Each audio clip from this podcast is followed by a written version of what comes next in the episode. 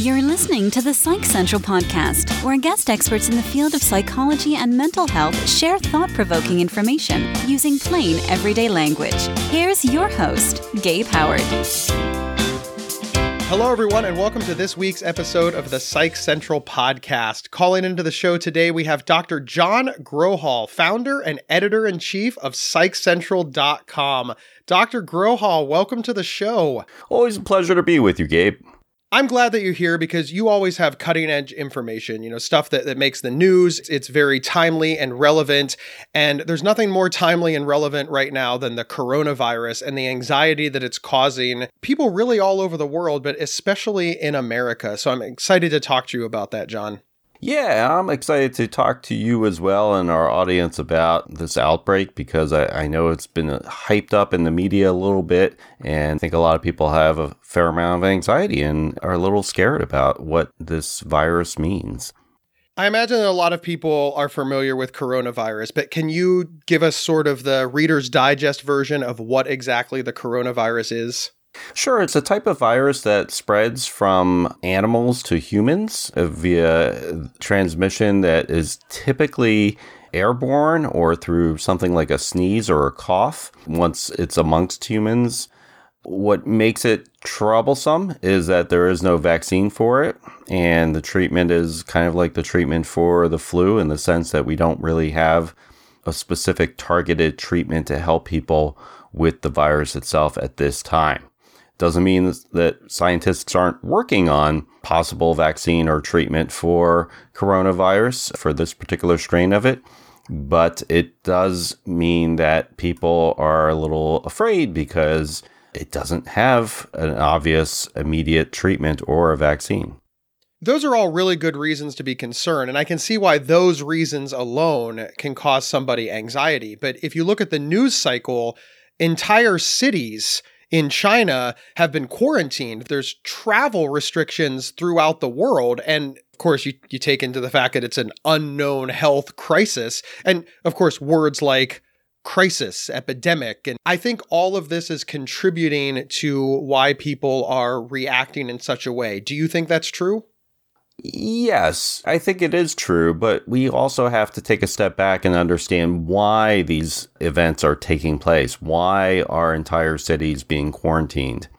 And that's for a very good public health reason. It's to keep people who may have already spread the virus unknowingly to other people all in the same geographic location so they don't spread it any further than what it has already gone. So public health officials take precautions such as quarantining an entire city uh, to stop the spread of a virus, and especially important when the virus is easily transmittable, as it appears that this strain of coronavirus is. So, the fact that public health officials in China and in other places in the world are quarantining an entire city is actually a very good thing. It helps reduce and prevent the spread of the virus to a, a greater magnitude than otherwise would be present. So it sounds really scary. I get that. You don't really hear about people quarantining a whole city in the United States or in some country in Europe, Western Europe. But from a public health perspective, it's actually a very good thing and it's a very proactive step to take. Doesn't mean that the people are cut off from all communication with the outside world. It's not like a scary Hollywood movie type of quarantine. It actually just means that travel is severely restricted in and out of the city. Uh, of course, this competes with China's existing crackdown on internet communication. So, you know, you put the two together and you get a situation where we're not getting as much information as we would like about things like how many people are actually infected and whatnot in China. But we're getting public health officials are getting sufficient information in which to continue work on treatment and vaccines and understanding the spread of the virus.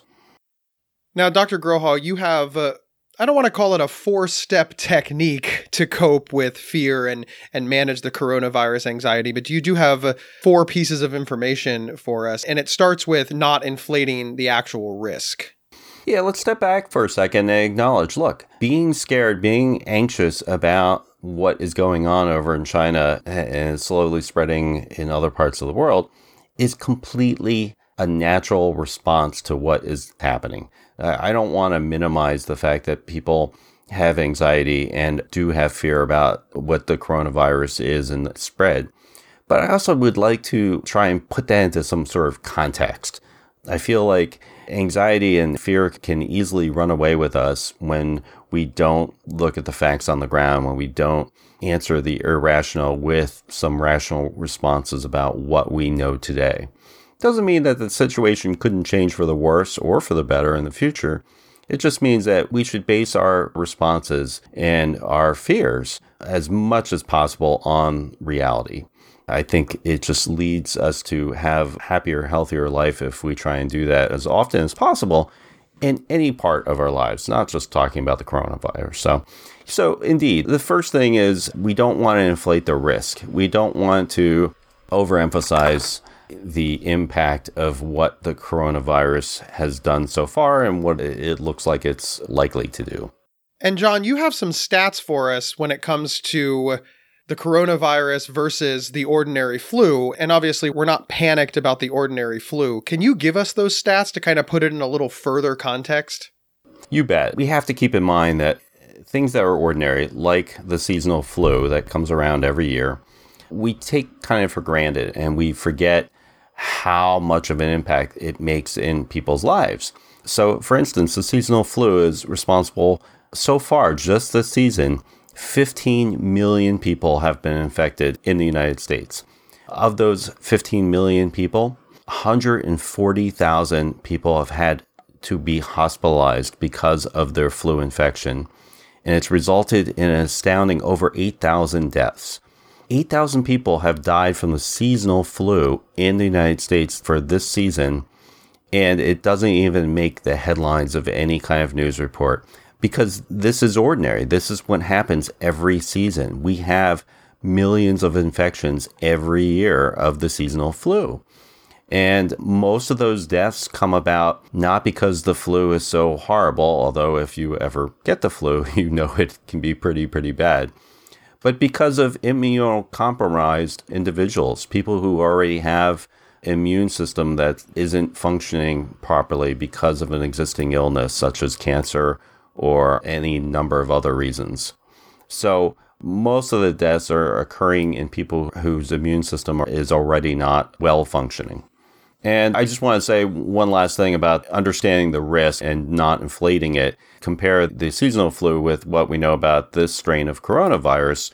To date, just under 17,500 infections and 362 deaths as of today. It appears that the death rate is around 2%. Now, that's much higher than the death rate of the seasonal flu. Don't get me wrong but it's also not a surprising or overly concerning number. I mean, it's something to be aware of, but 2% death rate is something that most people can understand is not going to come out and just attack you and cause your death if you get even the coronavirus. So, we'll be right back after these messages. Hey folks, Gabe here. I host another podcast for Psych Central. It's called Not Crazy. He hosts Not Crazy with me, Jackie Zimmerman, and it's all about navigating our lives with mental illness and mental health concerns. Listen now at psychcentral.com slash not crazy. Or on your favorite podcast player. This episode is sponsored by BetterHelp.com. Secure, convenient, and affordable online counseling. All counselors are licensed, accredited professionals. Anything you share is confidential. Schedule secure video or phone sessions, plus chat and text with your therapist whenever you feel it's needed. A month of online therapy often costs less than a single traditional face to face session. Go to betterhelp.com forward slash psych central and experience seven days of free therapy to see if online counseling is right for you. BetterHelp.com forward slash psych central. We're back discussing coronavirus anxiety with Dr. John Grohol. John, step two for managing the anxiety caused by the coronavirus is to take normal, healthy precautions. Absolutely. This coronavirus strain is spread in the same way that seasonal flu is spread, apparently. And that just means that it appears to be spread through direct contact, skin to skin touching uh, people's hands, touching people's faces or whatnot. and through things like cough or sneeze. So, the normal everyday precautions that you would take in any kind of cold season, flu season, are what you would take for the coronavirus. You don't need to do anything more than what you should already be doing. And one of those main things that everyone should be doing, and that we simply don't probably do enough of, is to regularly wash our hands throughout the day. Especially if you go out of the house, you go outside of your workplace, you go grab a bite to eat, you're touching door handles, you're touching all sorts of other things that people have touched. And I can see where it's easy to start feeling a little paranoid about, hey, you know, a thousand people have touched this door handle and I've just touched it and maybe I have coronavirus. But the easiest thing you can do is to wash your hands after that. So when you go out in the world and you come back home, wash your hands washing your hands correctly too. So many people are just running their hands under a faucet for 10 seconds and maybe not even with soap. That's not washing your hands. That's just getting your hands wet. Getting your hands wet doesn't protect them from germs.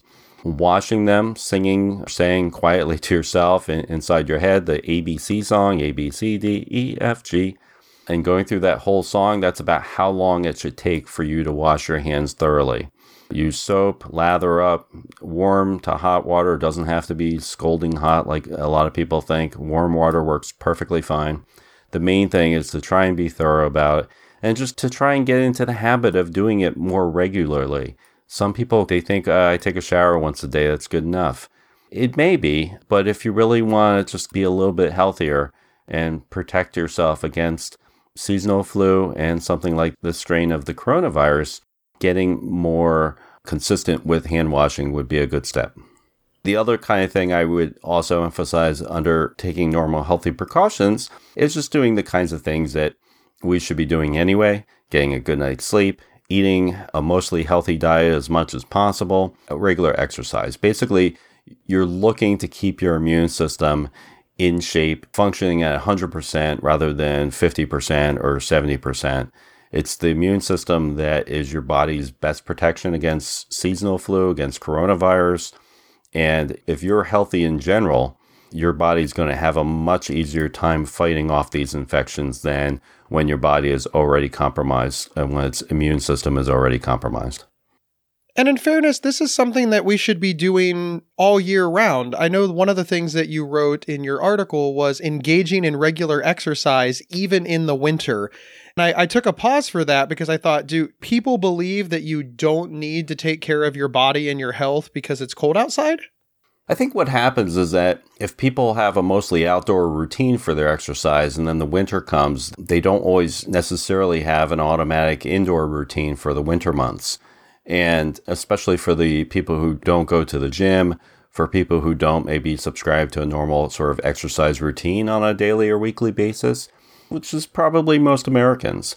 So in the winter, I think it's not uncommon for people to sort of take it easy, get a little lazy in the exercise area. And I think their health in general probably suffers a little bit because of that. And so it's just a, a good reminder that even in the winter months, you should be engaging in that kind of regular exercise that is recommended for everyone. John, thank you so much. Now, your third coping mechanism for anxiety caused by the coronavirus is to avoid the overconsumption of media. That's very interesting to me because it, it, sort of sounds like you're saying, hey, ignore that this is happening, but that's not what you're saying. But I think that sometimes that's what people hear when you and other experts say, you know, look, turn off the TV, pay attention to something else. Can you talk about that for a few? Yeah, sure thing. I, I think we live in a time right now where consumption of media, consumption of what is going on in the world and what is vying for our attention has never been higher. And that people are pushing out updates and alerts and new articles about things on such a constant basis that we definitely get fatigued from all the alerts and all of the information and it's easy to feel overwhelmed by it all. I haven't met a person who hasn't experienced that at least once with their social media consumption or with just even everyday news consumption. So we have to keep in mind the scientists are working super hard, overtime, long nights. There are people who have dedicated their entire lives to understanding disease outbreaks like this. And we have to trust that they're doing their best to get the work done, to get the job done. And that's going to take time. Science is never quick, it doesn't provide instant answers. And at this point, with the quarantines in place and with the travel restrictions in place from other countries, I feel like public health officials have probably done pretty much all that they can do to try and keep this outbreak as small as possible. And whether it's going to grow into hundreds of thousands or even millions, only time will tell. And there's nothing anyone can do about it, quite frankly. So getting, you know, hour by hour updates or even daily updates about what's the spread, what are the numbers today, unless you're a scientist working in this field, it's probably overkill for most ordinary people. I would just suggest kind of dialing it back a little bit in terms of your consumption of this particular news story because it's happening. It's something that you should keep updated on, but not on an hourly or even daily basis. I think once a week for most people would be sufficient. Now, John, if you are somebody that wants the daily information for whatever reason, I know there's something to be said about where you get this information. What advice do you have for people on where to get timely, accurate information without some of the anxiety provoking elements of some traditional news stories and news outlets? So, one great resource for learning more and sort of keeping up to date on the coronavirus is the U.S. Centers for Disease Control and Prevention, the CDC, a trusted U.S. government resource that has the latest information and updates about what the spread of the virus is and what we know about it. John, that's excellent. Thank you very much. Now, your fourth coping tip is is actually a lot of coping tips all wrapped into one. Can you talk about that for a moment? I think one of the things we sometimes forget is that we've already equipped ourselves with some abilities and skill sets from past experiences. So every time we go through something in our lives, we learn something from it if we take a few minutes to, to look at it and analyze and understand what it was that event was trying to teach us. So we all have a set of coping skills, whether we realize it or not. And when you're under increased stress or anxiety, or you're fearful of the unknown, those are perfect times to pull out those past coping skills and to put them into use for the current situation. And, you know, you, each individual's coping skill set is going to be different. Not everybody likes to exercise, not everybody likes reaching out to a, a trusted friend or family member to talk through their anxiety. So you have to use and know what you, the coping skills that work for you are. And now is the time to use them. It could be a mindfulness or a meditation technique. It's basically anything that you've used in the past that seems to have worked for you that's helped you deal with a stressful time in your life. All those kinds of skills you can put into use for your anxiety, for your fear about this coronavirus, and trust that they're probably going to work again in this situation. That's why you turn to them in the first place. So use your past coping skills. John, thank you so much for helping us through this and giving us great information. Do you have any other takeaways for our listeners before we close? Yeah, I would refer people to the blog entry that I wrote about this topic. It has additional links and information to how you can keep yourself up to date with unbiased, on the ground information from the World Health Organization, from the CDC, and if you're really into data and numbers, there's even a great visualization graphic from Johns Hopkins that kind of explains in a very visual presentation exactly where the majority of this outbreak is occurring. Not surprisingly, it's all in China. And as it grows, if it grows, you can kind of keep track of it. The main thing is not to blow this out of proportion, keep things in perspective that as of today, as far as we know, this outbreak is not resulting in the kind of sheer number of deaths that even the seasonal flu has. And hopefully that'll that kind of trajectory will continue.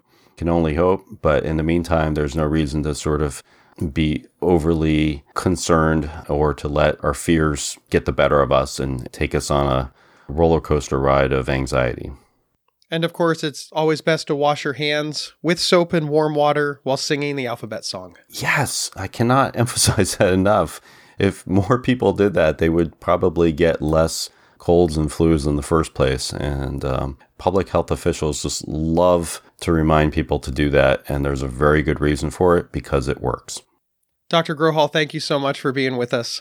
My pleasure. Anytime, Gabe. And thank you to our listeners as well. Remember, wherever you downloaded this podcast, we need you to rank, review, and subscribe. We have a private Facebook group that you can share ideas and get the latest show updates. Just head over to psychcentral.com slash FB show. And finally, you can get one week of free, convenient, affordable, private online counseling anytime, anywhere, simply by visiting betterhelp.com slash psychcentral. We'll see everyone next week. Listening to the Psych Central podcast. Want your audience to be wowed at your next event? Feature an appearance and live recording of the Psych Central podcast right from your stage. For more details or to book an event, please email us at show at psychcentral.com. Previous episodes can be found at psychcentral.com slash show or on your favorite podcast player. Psych Central is the internet's oldest and largest independent mental health website, run by mental health professionals. Overseen by Dr. John Grohol, Psych Central offers trusted resources and quizzes to help answer your questions about mental health, personality, psychotherapy, and more. Please visit us today at psychcentral.com. To learn more about our host, Gabe Howard, please visit his website at gabehoward.com. Thank you for listening, and please share with your friends, family, and followers.